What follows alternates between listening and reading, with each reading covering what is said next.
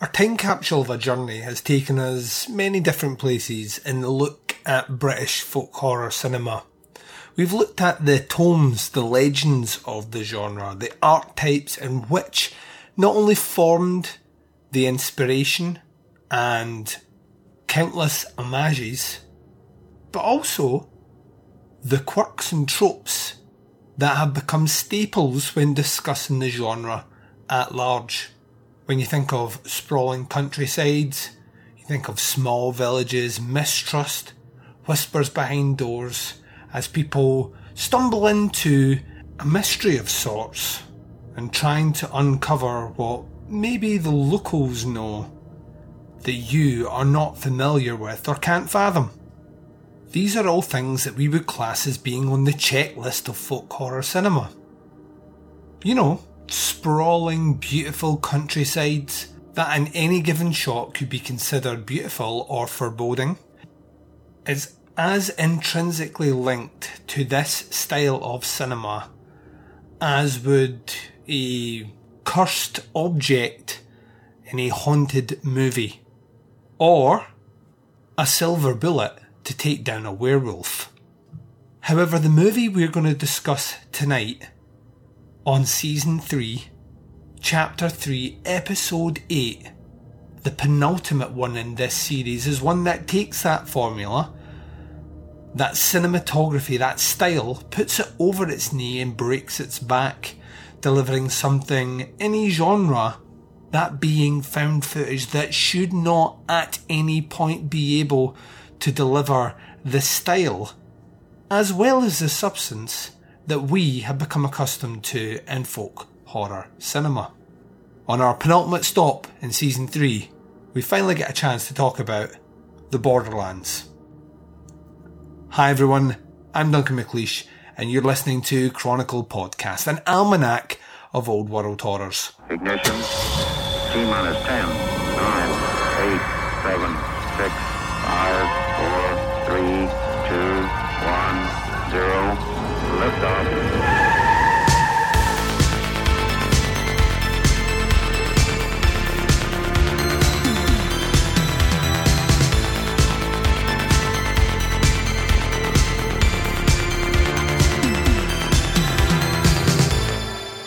And welcome to Chronicle Podcast. This is season 3, chapter 3, episode 8 of our look at British folk horror cinema. We have had an incredible season thus far, and only one stop remains at the end of this episode. When compiling this list, it became incumbent on me to try and tick off the classics. And when we're discussing that through a British lens, I mean, there's the big three the totem poles, the templates in which most of the genre has since paid homage to or referenced directly. That being The Wicker Man, Blood on Satan's Claw, and The Witchfinder General. Moving forward, we decided to look at the resurgence, the rebirth, so to speak, of the subgenre itself, some 30 plus years after its not only emergence, but some would consider its heyday. For example, when we looked at Ben Wheatley in Kill List, what was interesting from my point of view is how much Wheatley himself downplays the ideas of the influence of a movie like Wicker Man. Whereas ourselves, cinephiles, fans of the genre, sit there and can't, you know, disassociate it. It's almost impossible for me to look at that movie and not see a massive vein leading from the Wicker Man itself directly into that movie. But what Wheatley does that kind of solidified its place in folk horror cinema is specifically the use of those amazing shots of cinematography, the land, the small towns, the villages, all becomes part and parcel. When compiling that list and looking at the more modern entries, we could have easily just ran the train on Ben Wheatley himself because he keeps coming back in the movies to that idea. But there is a blip. There's an anomaly that comes out in 2013 a found footage movie in a genre not known for delivering movies with a degree of high quality cinematography, one that is more personable or personal, one that forces you into the intimate space of the mindset of a character up close. It's not a genre that lends itself to what we have covered thus far, but to be honest, it kinda should. When we think about the impact of what we've seen thus far, the idea of a character stumbling through mystery with lofty ideas of his faith, his belief, or his justification for being there, slowly subsumed by the surroundings, whether that's by the people themselves or by the belief system that they hold dear, and then his unrelenting hubris, his inability, his rigidness to the core belief values that he has, ultimately becoming prey, folly, or sacrifice to something that he couldn't fathom, or something he refused to acknowledge or believe. When we lay it out like that, a technique that would actually work would be very interesting, one that would yield potentially the greatest frights, tension, and scares, is one that would put the camera at eye level, the audience in the headset, in the mind of the protagonist. That being found footage. It drives audiences through a mystery at the eye level of that protagonist that they too feel and are equally disorientated with that journey themselves. It's a movie that from the beginning you have an idea, you think you know where it's going. The Borderlands is a movie that makes you say, I've seen a found footage movie before. I watched that Blair Witch. This movie's ultimately going to end with people running around in the woods and leave me blue balled with a lack of explanation. Or maybe it's the kind of found footage movie that makes you say, I've seen a found footage movie before, I watched that paranormal activity. Ultimately, something's going to sweep our main character off his feet and kill him with some supernatural presence. Or maybe it's the sort of found footage movie that makes you say, I've seen a found footage movie before. Characters inexplicably hold on to these cameras much longer than any rational person should. But you've never seen the Borderlands. Such a simple concept that it's almost too simple to work. But by God, this movie has an ending which, in the pantheon of great horror endings, is up near the top. Where the movie really shines is its idea and perception of faith. Unwavering, unbridled, unbroken faith. The idea that your belief, your rationale, your outlook, your way that you yourself contextualize your surroundings in the world are as linear as the words of a book. And you put your faith in that that trust is wholly there. Once again, think back to Edward Woodward arriving on Summerisle. He's a man of the law. He's a man of one book, the book of the law, and the other book, the Bible. And the two might meet in certain places and they might diverge in others, but they are tangible. They are things you can hold on to, words you can read and believe in and grasp. And that's the setup for this movie. In the case of this one, in the Borderlands, what we have is an investigation from the Vatican into unexplained occurrences which may be heralded as a miracle in a local church in England.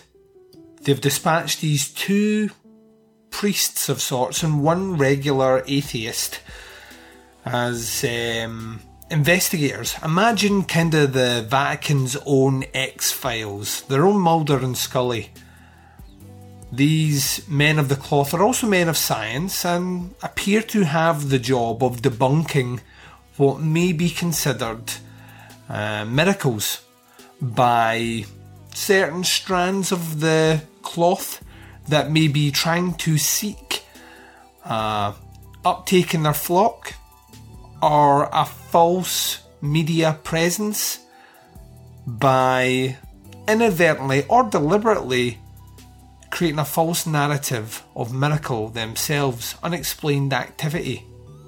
We have our priest and his sidekick there to document the occurrences, donning GoPros, setting up cameras in a local church, and trying to investigate some of the spooky occurrences. Things are moving. Noises are heard, banging, groaning. Is the priest hiding something? Is there maybe something going on? He looks a little bit unhinged, slightly unstable. Could this just be a cry for attention?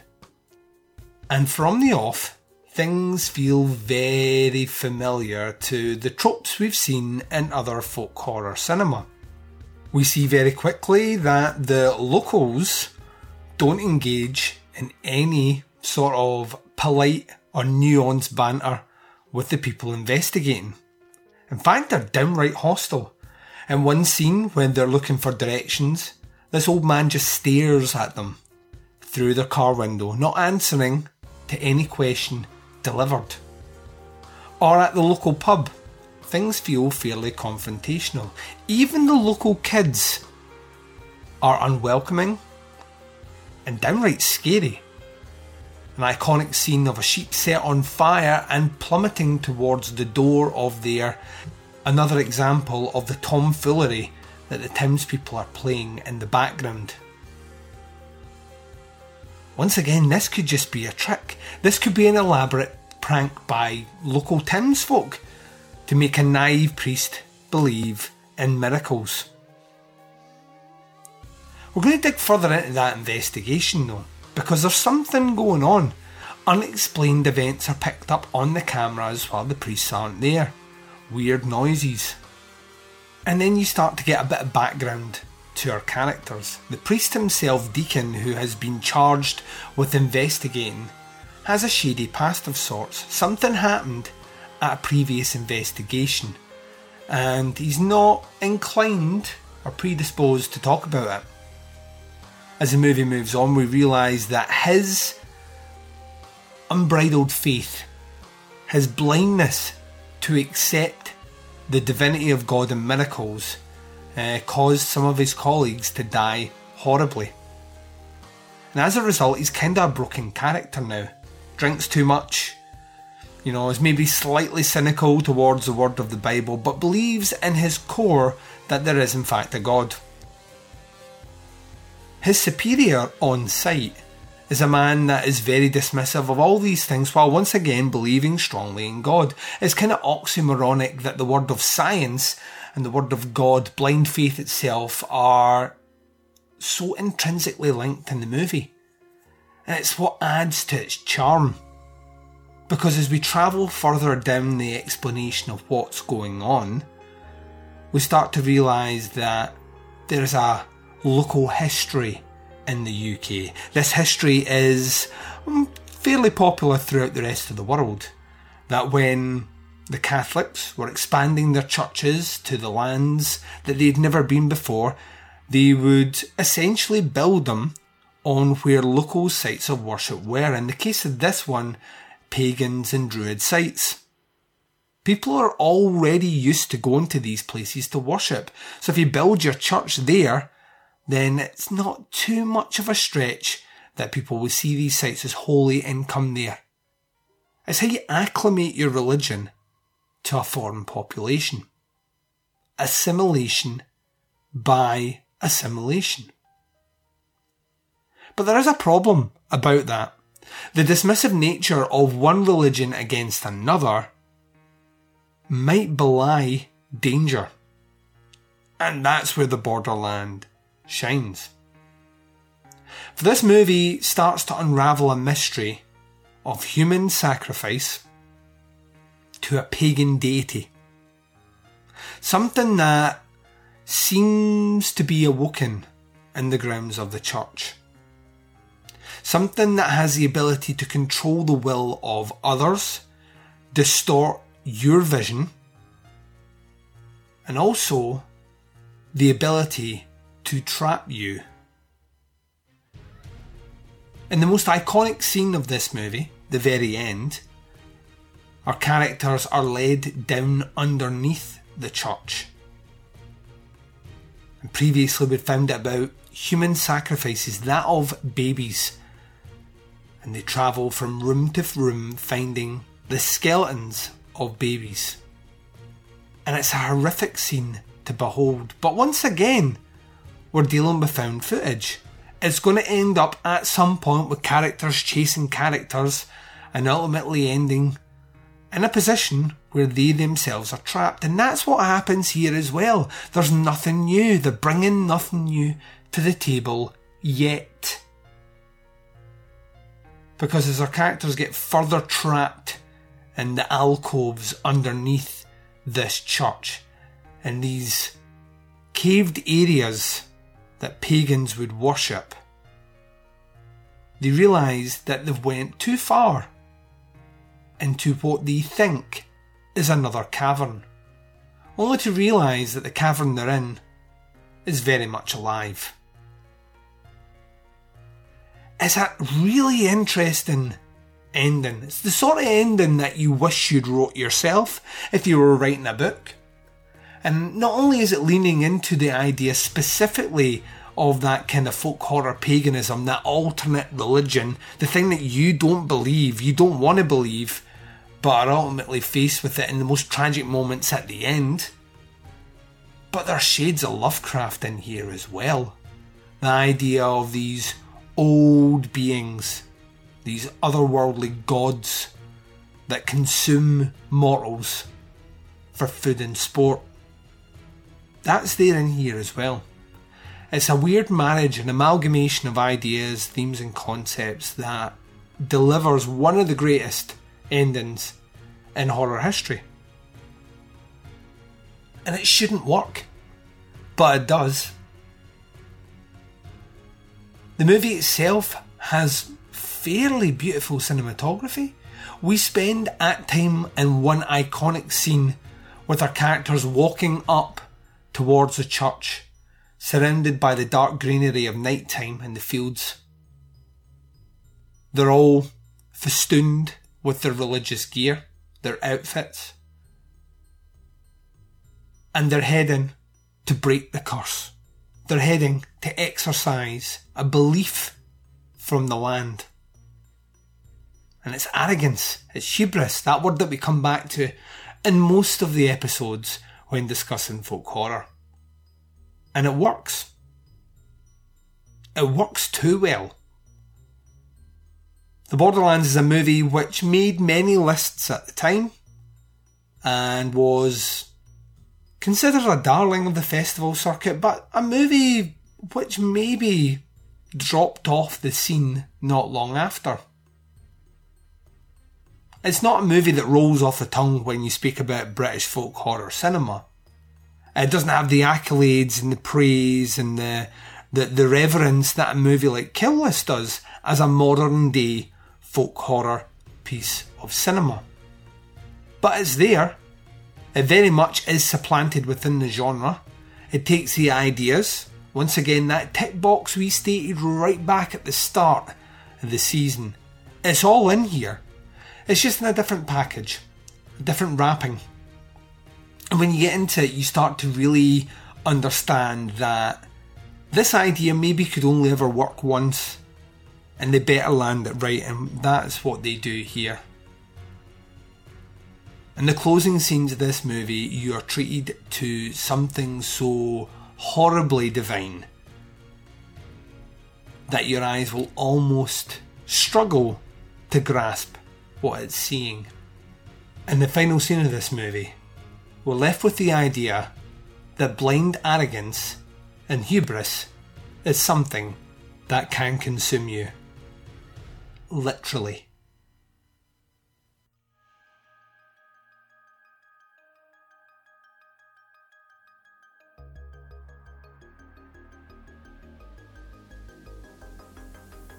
You've been listening to Chronicle Podcast. This has been Season 3, Chapter 3, Episode 8, the penultimate episode of our season.